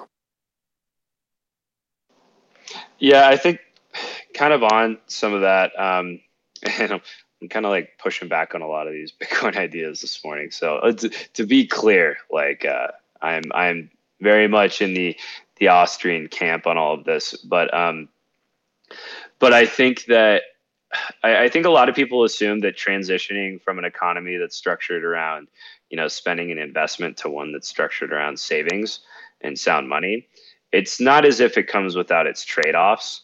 And uh, and I think that that's going to be you know this is obviously like a major global experiment that we're witnessing and we're going to be witnessing for quite a bit of time. But I, I think it's important to consider that so that like we're prepared to be like okay like it's not as if bitcoin is going to bring this completely 100% perfect world. Like i think it'll be absolutely a net benefit. But um but by having a form of money that stores value well the way that Bitcoin does, it will inevitably be more volatile than something that's constantly being backstopped for stability. And it's not to say that that's not superior. It's to say that that is somewhat of a trade-off still, and um, and the effects of that are something that are probably going to persist for quite some time. And then uh, you know, on top of that, the idea that people are saving more. Once again, absolutely a net benefit. Um, but it doesn't mean that we're going to have you know everything's going to happen very gracefully. You know we're going to be entering a new period where um, investment and spending are going to be incredibly low. I, in fact i think you know once we really do hit that point of hyper bitcoinization um, we're probably going to be feeling a lot of effects around that throughout the economy. And those are those are the things that are going to be used against bitcoin for quite a bit of time. And it's it's the trade-offs that we're considering to make um, because we know how bad it can get if we do the alternative. But um, but I think it's important to think about that too.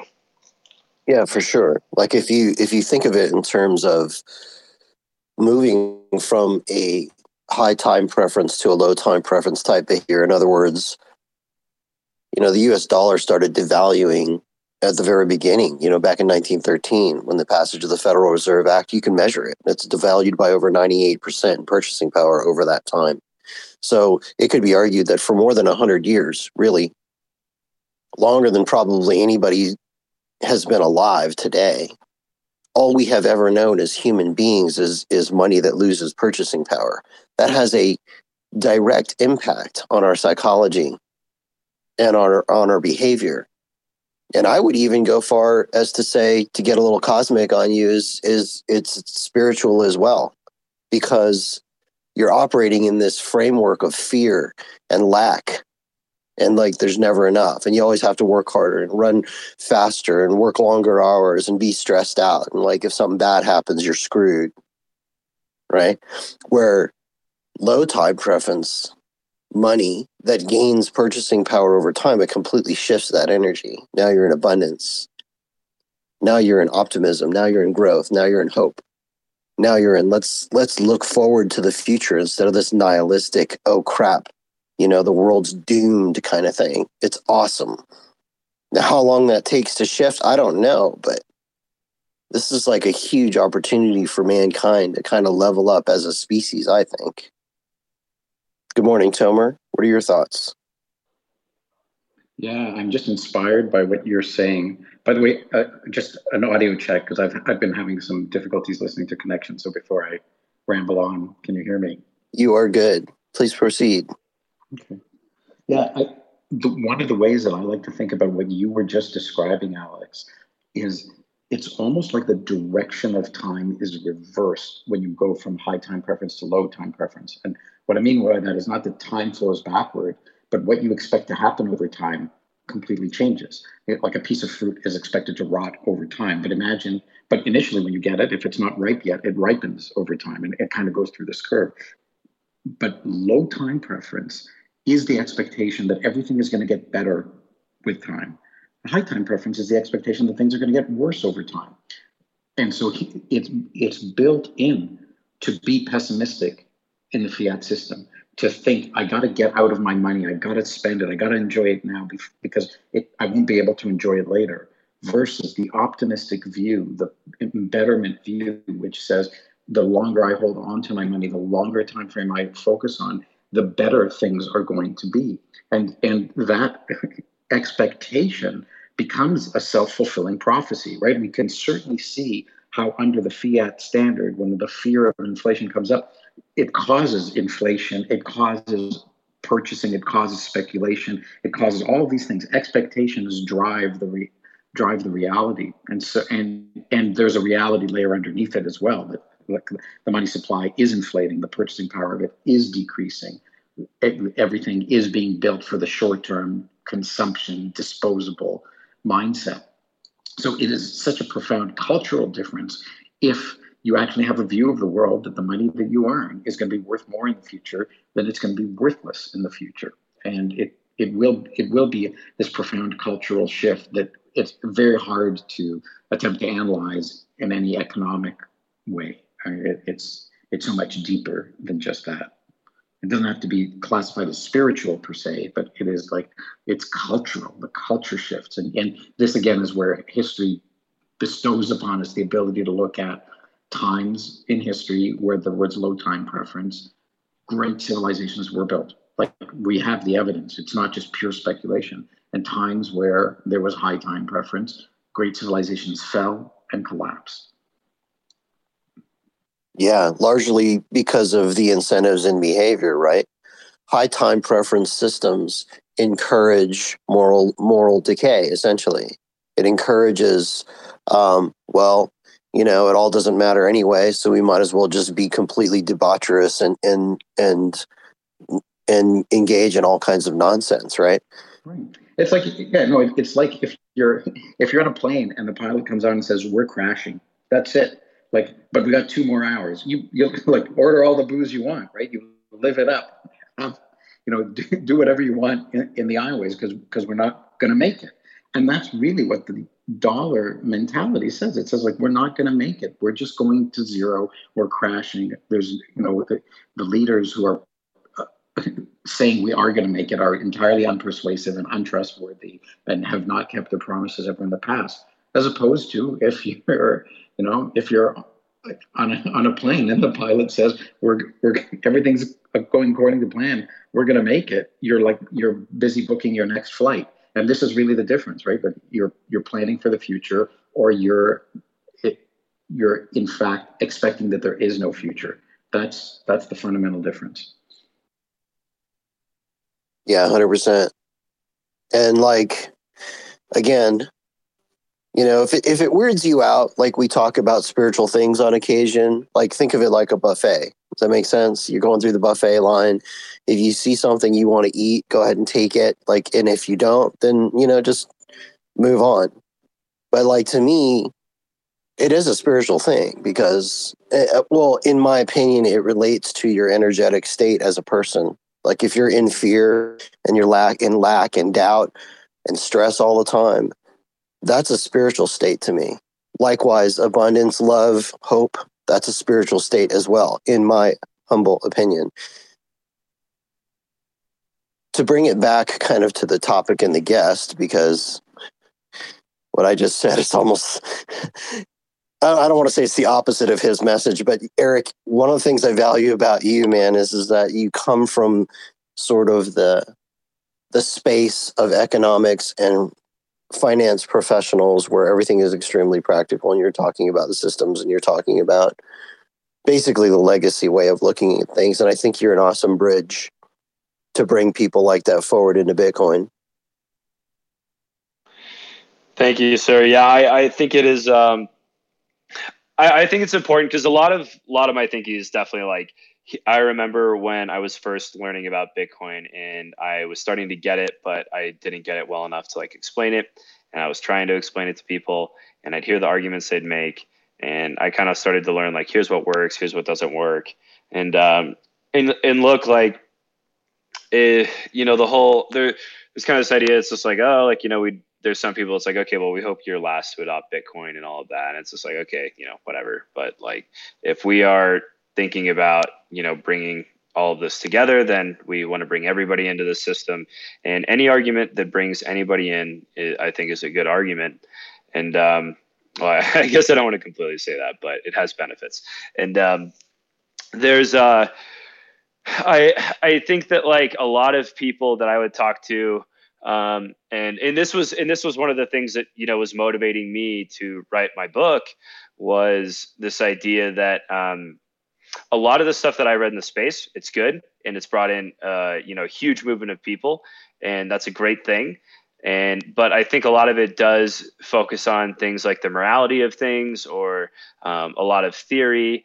And uh, and one thing I wanted to focus on was more like practical explanations and being like, okay, you know, I don't want to get caught up in the morality of things because um, I know that if I use those types of arguments, if I use like high type preference arguments on finance people as to why that they should be moving into Bitcoin, um, they they would probably be lost on that type of thinking. They don't really think in those terms.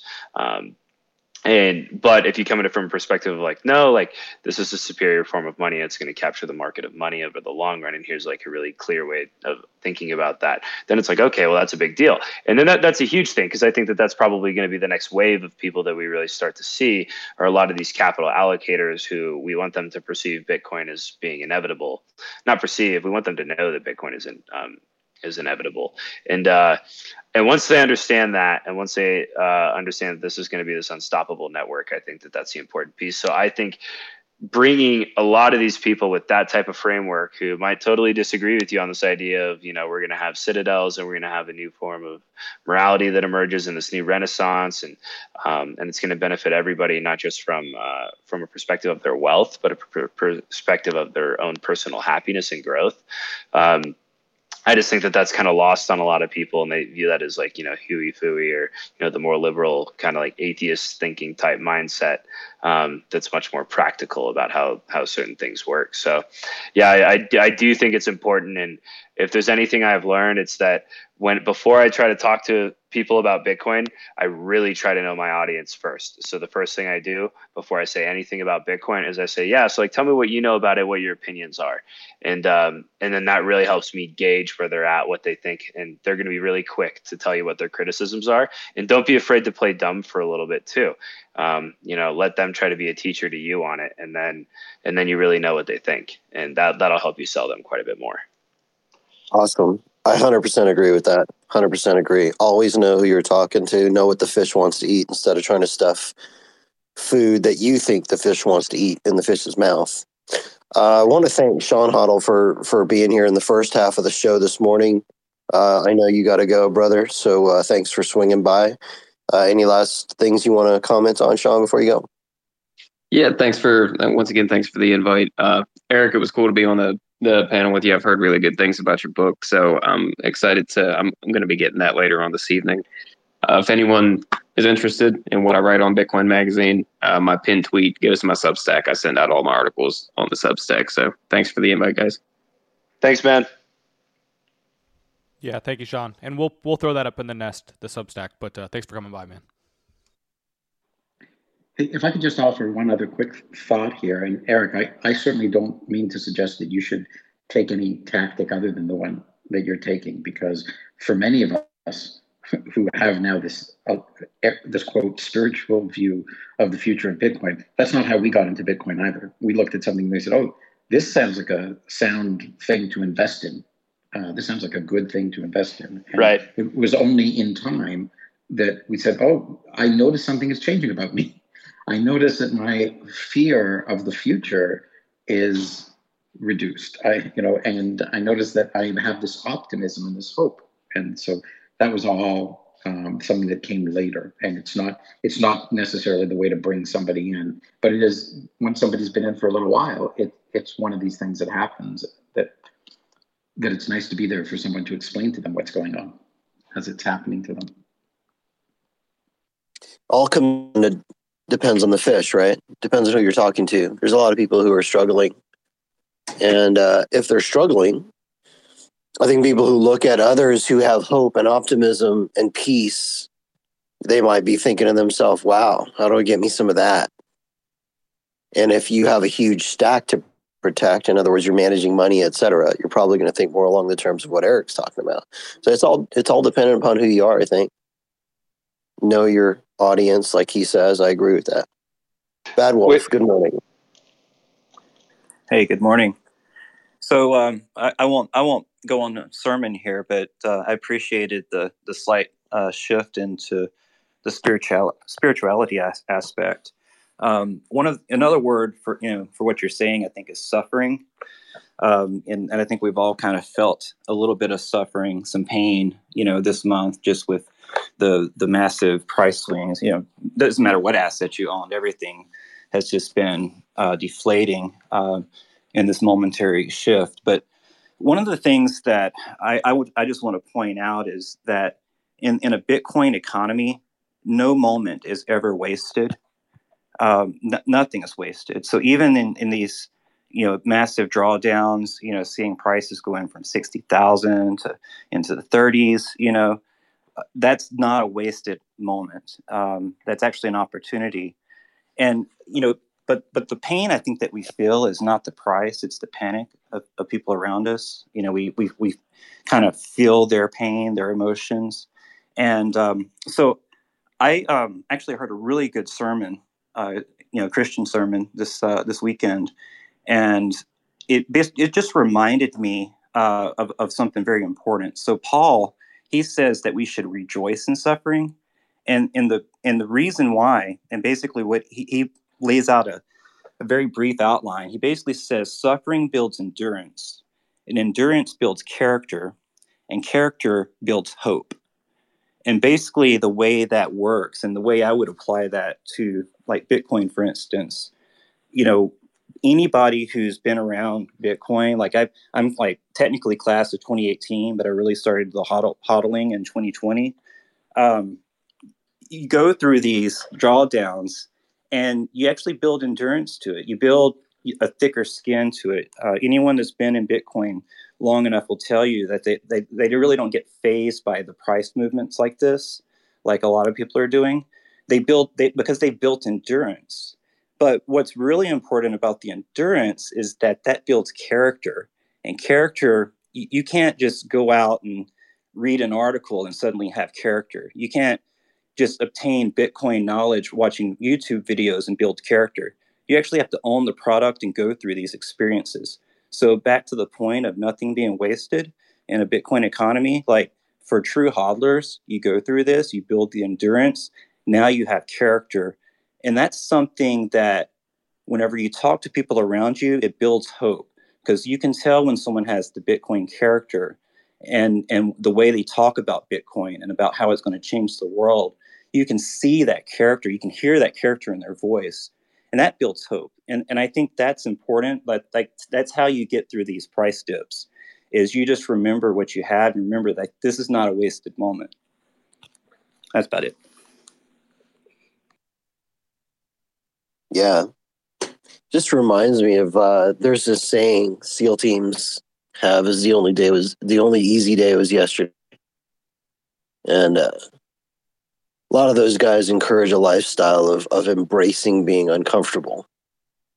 Cuz all growth comes from when you're uncomfortable. So awesome discussion, man. Love it.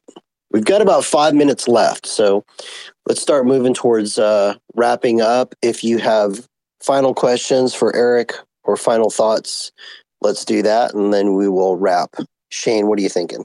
Yeah, I just wanted to thank Eric again for the article. You know, we talked about this probably about a week ago or so, and then now he's put out this article. Very helpful resource. I know I will be using this in the future because it is something that a lot of people ask or, or you know talk about is what's Bitcoin backed by.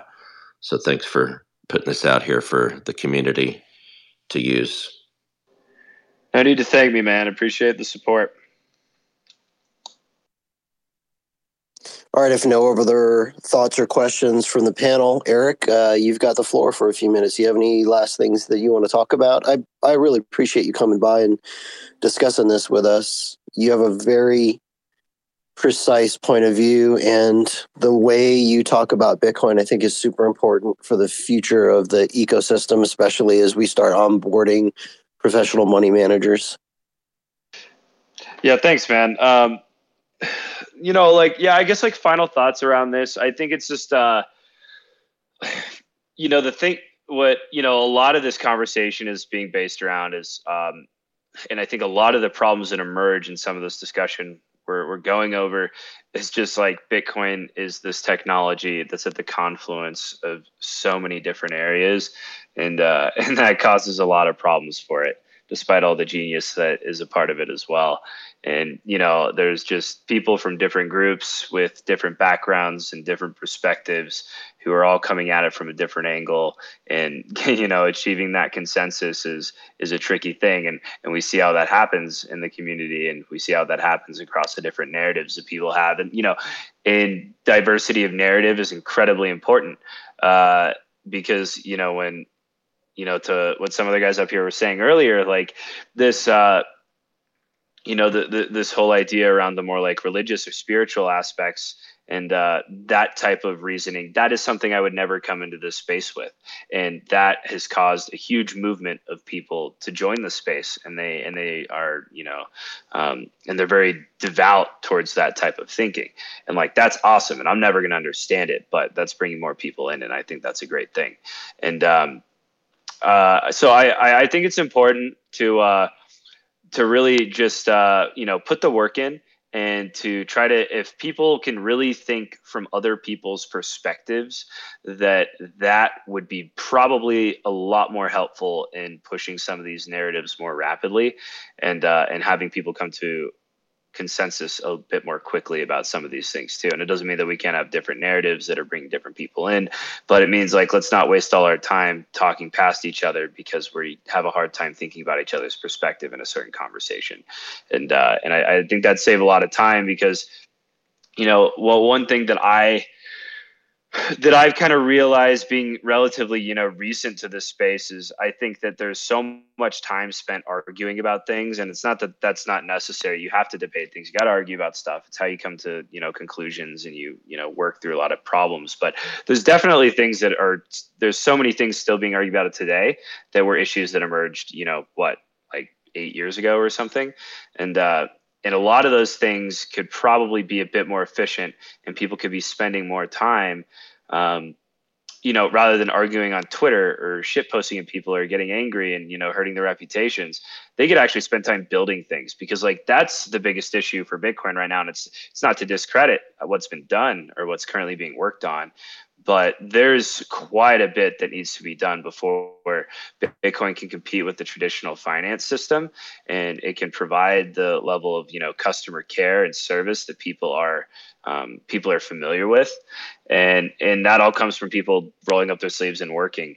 And um, so I, I think that if you don't have anything valuable to say, then be careful and also you know consider building for the ecosystem because uh, uh, once again a lot of these debates people have around you know nfts and ethereum whether or not people want these things it's like well you know we we do see that people do want these things because there is real demand for it.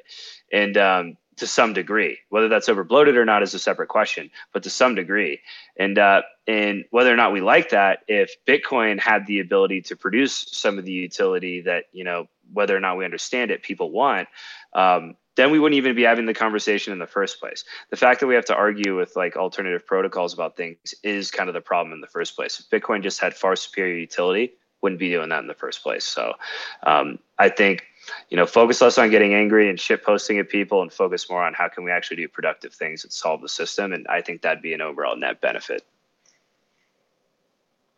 Outstanding. Thanks, Eric, so much. I appreciate that message, man. We really need to. I, I could personally probably embrace that a little more. I've been a little juvenile lately. So, oh yeah, so, me too. well, yeah, McDonald's hats and all. Um, awesome stuff. Great conversation today. Uh, I think we may have lost him. He'll be back in a second. Uh, oh well. Uh, but it was an awesome conversation today. Alex, you're back. Yeah, I totally just crashed because I was wrapping up. it's hilarious. Um, yeah, so we'll wrap. Uh, Want to thank everybody for being here. Awesome show today. A couple of quick things. Um, if you want to catch the show later as a podcast, you can on Spotify. Third Jacob Pope will follow. He'll tweet out when that's posted. Uh, Bitcoin 2022 conference promo code SWAN for 10% off. If you want a job in Bitcoin, you can follow um, Bitcoiner Jobs, which is a handle that's down in the audience right now, um, constantly posting new jobs in uh, the Bitcoin ecosphere. Um, yeah, you've been listening to Cafe Bitcoin. We do this every single day, Monday through Friday, starting at 7 a.m. Roll for about two hours, or sorry, 7 a.m. Pacific. Roll for about two hours. Talk about all things Bitcoin. If you want to learn about Bitcoin, great place to hang out. We'd love to have you. I want to thank my co-hosts, Ant, Jacob Pope. You guys are awesome. Thanks to all the speakers. Eric, thanks for being here. Throw Eric a follow. Check out his bio. Buy his book um, and to all the other speakers who come in here every single day, spend your own personal time to help people understand what Bitcoin is. You guys are all awesome. I work with Swan Bitcoin, managing director with Swan Private. If you want to learn more about Bitcoin, I'd be happy to help you personally. You can shoot me a DM. And then finally, for everybody who is here, understands what we're doing is we're trying to help people understand what Bitcoin is. The other 7 billion people on the planet, orange pilling them. And if you're brand new, love you guys to be here all the time as well. And just if you understand what we're doing, like sometimes I get a little choked up about this because it's super important to me. Like this thing, I personally believe is the only peaceful path we have forward to the future. I, I really think that if we don't do this thing, like there there are paths ahead that maybe not be so rosy.